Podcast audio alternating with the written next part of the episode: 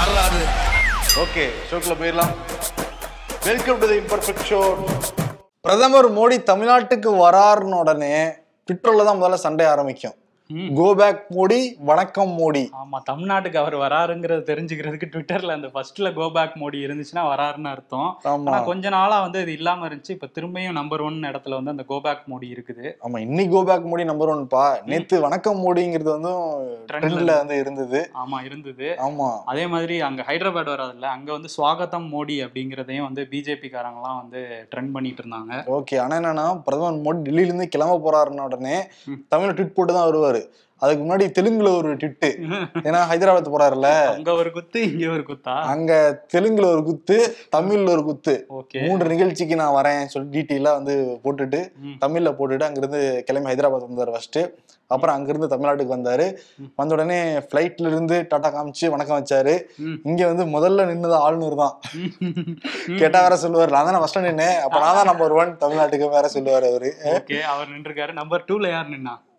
ஸ்டாலின் தான். ஓகே. ஸ்டாலின் நீங்க வணக்கம் வைக்க அவர் ஃபிளைட்ல இருந்து அவருக்கு வணக்கம் வைக்க. அவரை வேகமா கீழே இறங்கி வர. முதல்ல கவர்னர் ஒரு சால்வையை பொத்துனாரு. அதற்கு பிறகு முதல்வர் மு க ஸ்டாலின் ஒரு சால்வை வந்து பொத்தி புத்தகம்லாம் வந்து கொடுத்தாரு.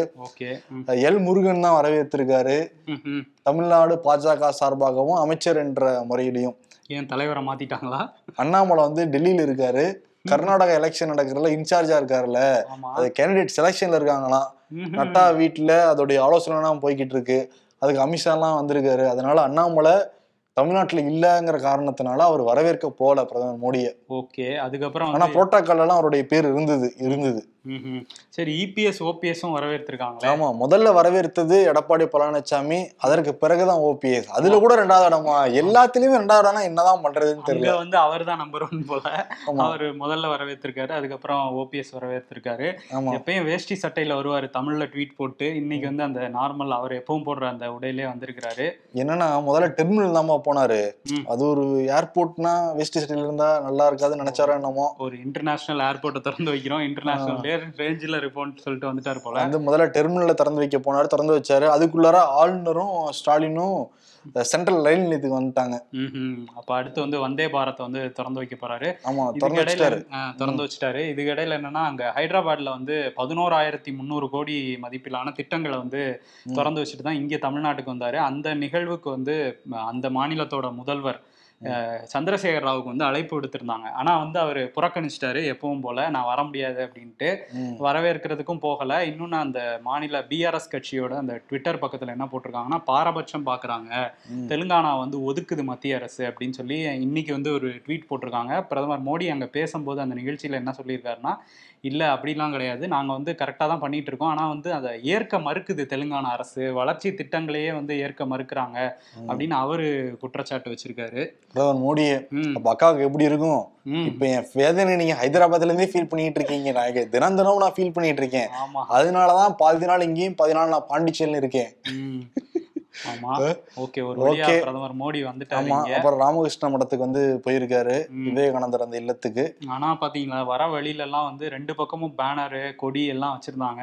மத்தியில ஆள்ற கட்சியா இருந்தாலும் சரி மாநிலத்துல ஆள்ற கட்சியா இருந்தாலும் சரி எதிர்க்கட்சி எல்லா கட்சியுமே வந்து அந்த கொடி பேனர் வைக்கிறத விட மாட்டாங்க போல. பல இடங்கள்ல வச்சிருந்தாங்க. அதனால உயர்நீதிமன்றமும் சொல்லியிருக்கு.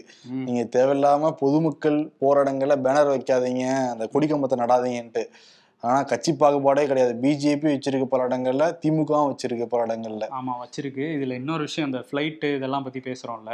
டெல்லி டு பெங்களூர் ஃபிளைட்ல வந்து எமர்ஜென்சி எக்ஸிட்டோர குடிபோதையில ஒரு நபர் திறந்திருக்காரு பிரதீக் அப்படிங்கறது அவர் பேருன்னு சொல்றாங்க. அவரை வந்து உடனடியா வழக்கு பதிவு பண்ணி கைது பண்ணியிருக்காங்க.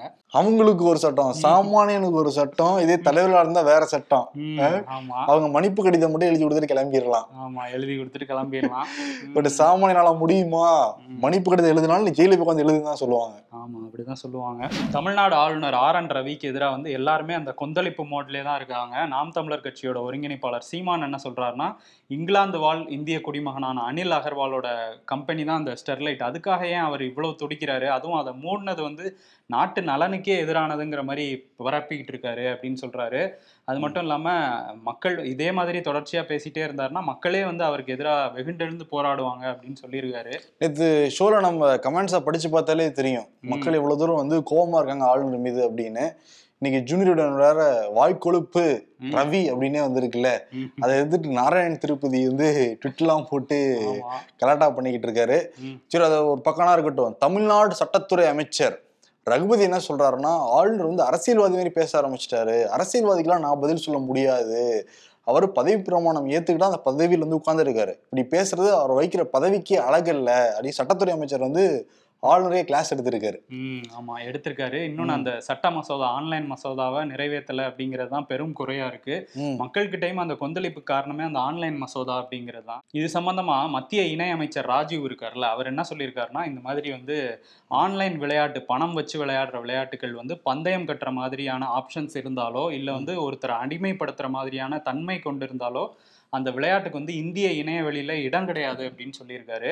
அந்த இந்த ரெண்டுல எந்த விஷயம் இருந்தாலும் அதை நாங்க வந்து பேன் பண்ணிடுவோம் அப்படிங்கிற மாதிரி சொல்லியிருக்காரு. இந்த ஆன்லைன் ரம்மியில இது ரெண்டுமே இருக்கு. ட்ரீம் லெவன்லயும் இருக்கு. இருக்கு. தமிழ்நாட்டுல இளைஞர்கள் விளையாடுற எல்லா ஆன்லைன் ஆப்ஸுமே இந்த மாதிரி தான் வந்து இருக்கு.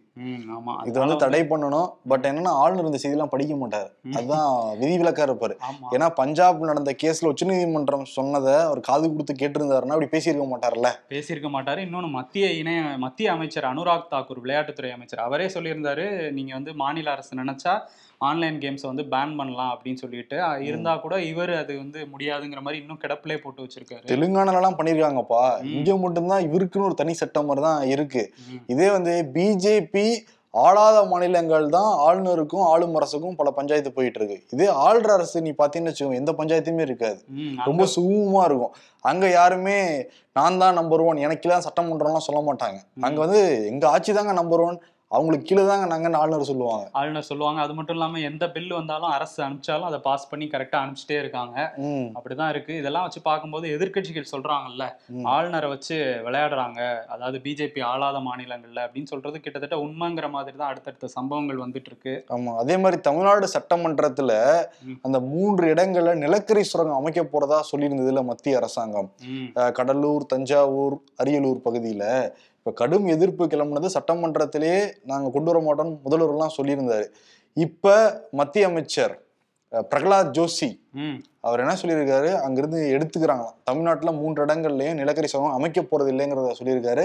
இது அண்ணாமலை ட்விட்டர் வாயிலாக தெரிவிச்சிருக்காரு தமிழ்நாட்டு மக்களுக்கு. நாங்க கோரிக்கை வச்சோம் அதை ஏத்துக்கிட்டாங்க. நன்றி அப்படின்னு சொல்லிட்டு ஃபுல் கிரெடிட்ஸையும் அவர் எடுத்துக்கிறாரு. அவர் எடுத்துக்கிட்டது மட்டும் இல்லாம பிரகலாத் ஜோஷி அது மாதிரி தான் போட்டிருக்காரு. அதான் அண்ணாமலை எனக்கு கால் பண்ணி இந்த மாதிரி சொன்னாரு. உடனடியா நான் இதை வந்து வாபஸ் வாங்கிக்கிறேங்கிற மாதிரி அவர் சொல்லியிருக்காரு. இவங்களுக்கு முன்னாடியே தெரியாதா இது பாதுகாக்கப்பட்ட வேளாண் மண்டலம்ங்கிறது மத்திய அரசுக்கு தெரியாதா அப்படிங்கிற ஒரு கேள்வியும் இருக்கு. அவங்களே சொல்ற மாதிரி சொல்லிட்டு அண்ணாமலை சொன்னதுனால நாங்க வாபஸ் வாங்கிக்கிறோங்கிற மாதிரி ஒரு விஷயம் பண்றாங்க. இமேஜ் பில்டிங் ஆகுது அப்ப மத்தவங்க எல்லாம் வந்து காட்டு கத்து கத்திக்கிட்டு இருக்காங்களே அதுக்கெல்லாம் மதிப்பு தர மாட்டாரு அமைச்சரு? அண்ணாமலை ஒரு நபர் சொன்னா ஏத்துக்கிறாங்க. சரி, சொல்றாங்க. நல்ல விஷயம் தானே? எது நடந்தாலும் நல்ல விஷயம் தான். ஆனா இவங்க திமுகவும் கிரெடிட்ஸ் எடுத்துட்டு தான் இருக்காங்க. டெல்டாக்காரருக்கு கிடைச்ச வெற்றி அப்படின்னு சொல்லி உதயநிதி சொல்லிட்டு இருக்காரு. ஆமா. இன்னொரு விஷயம் என்னன்னா பாதுகாக்கப்பட்ட வேளாண் மண்டலம்னு ஒரு பகுதி அறிவிச்சாலே அந்த பகுதியில விவசாயத்தை தவிர தொழிற்சாலையோ சுரங்கமோ அமைக்கவே முடியாது. சட்டத்திட்டமே அதுதான்.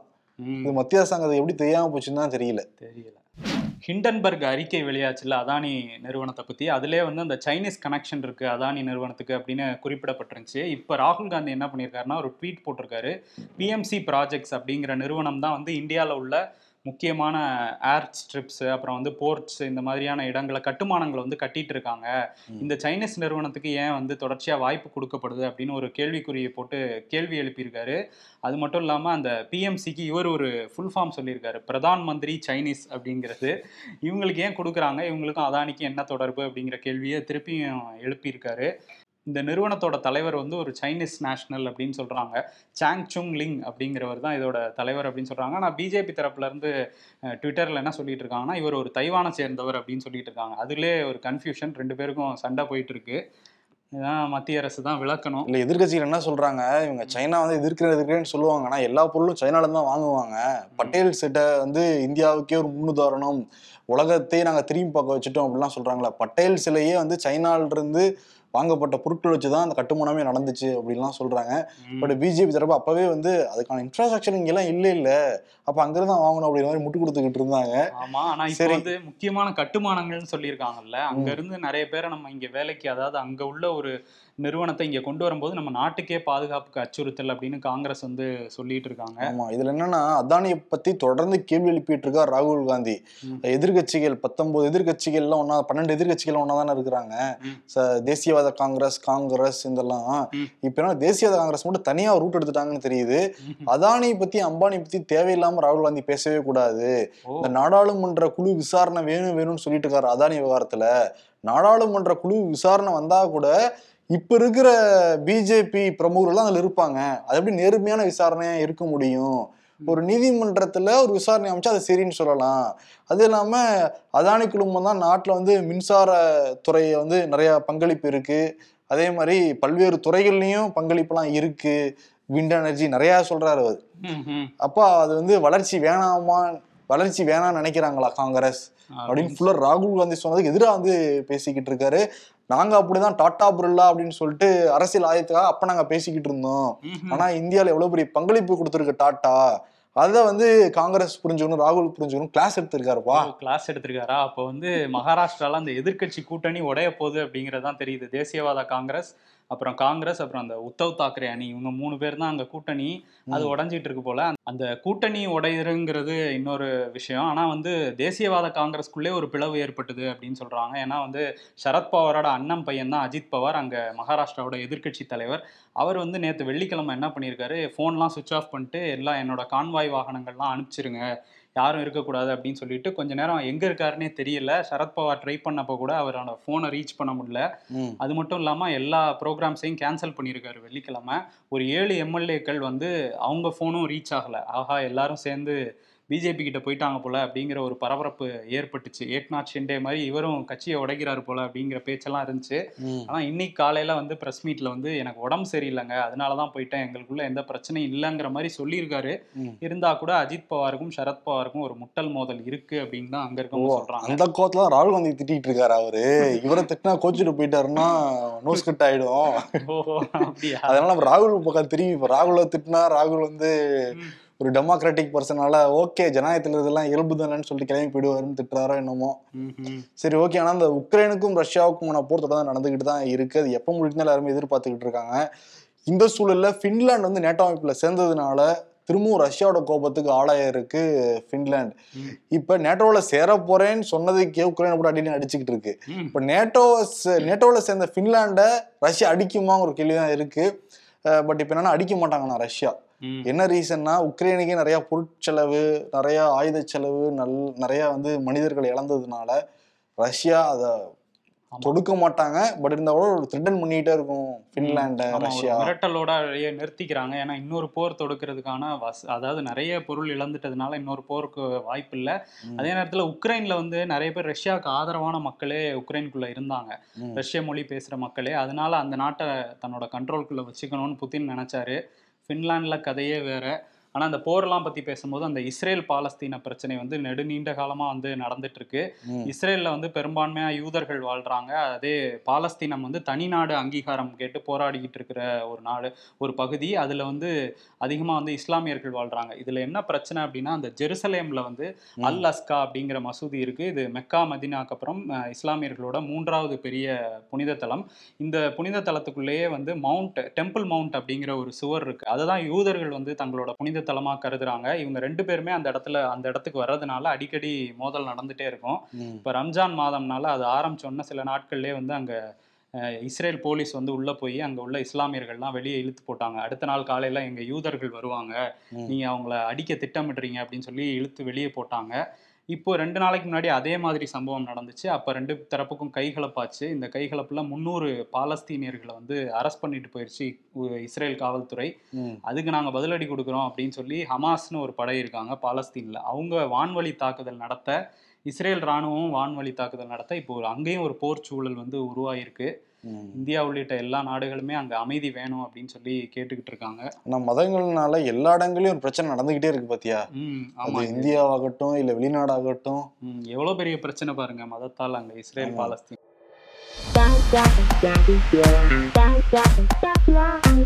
குலசாமி தெய்வ மச்சான் ஒரே நாள் ரிலீஸ் ஆகுதான் விமலுடைய படம். விமல் சொல்றாரு எனக்கும் எனக்கும் தான் போட்டியே. கர்நாடக தேர்தலில் எங்கள் தரப்பில் வேட்பாளர்கள் நிறுத்தப்படுவார்கள் ஓபிஎஸ் பேட்டி. அப்புறம் வாபஸ் வாங்கிடுவீங்க அதானே?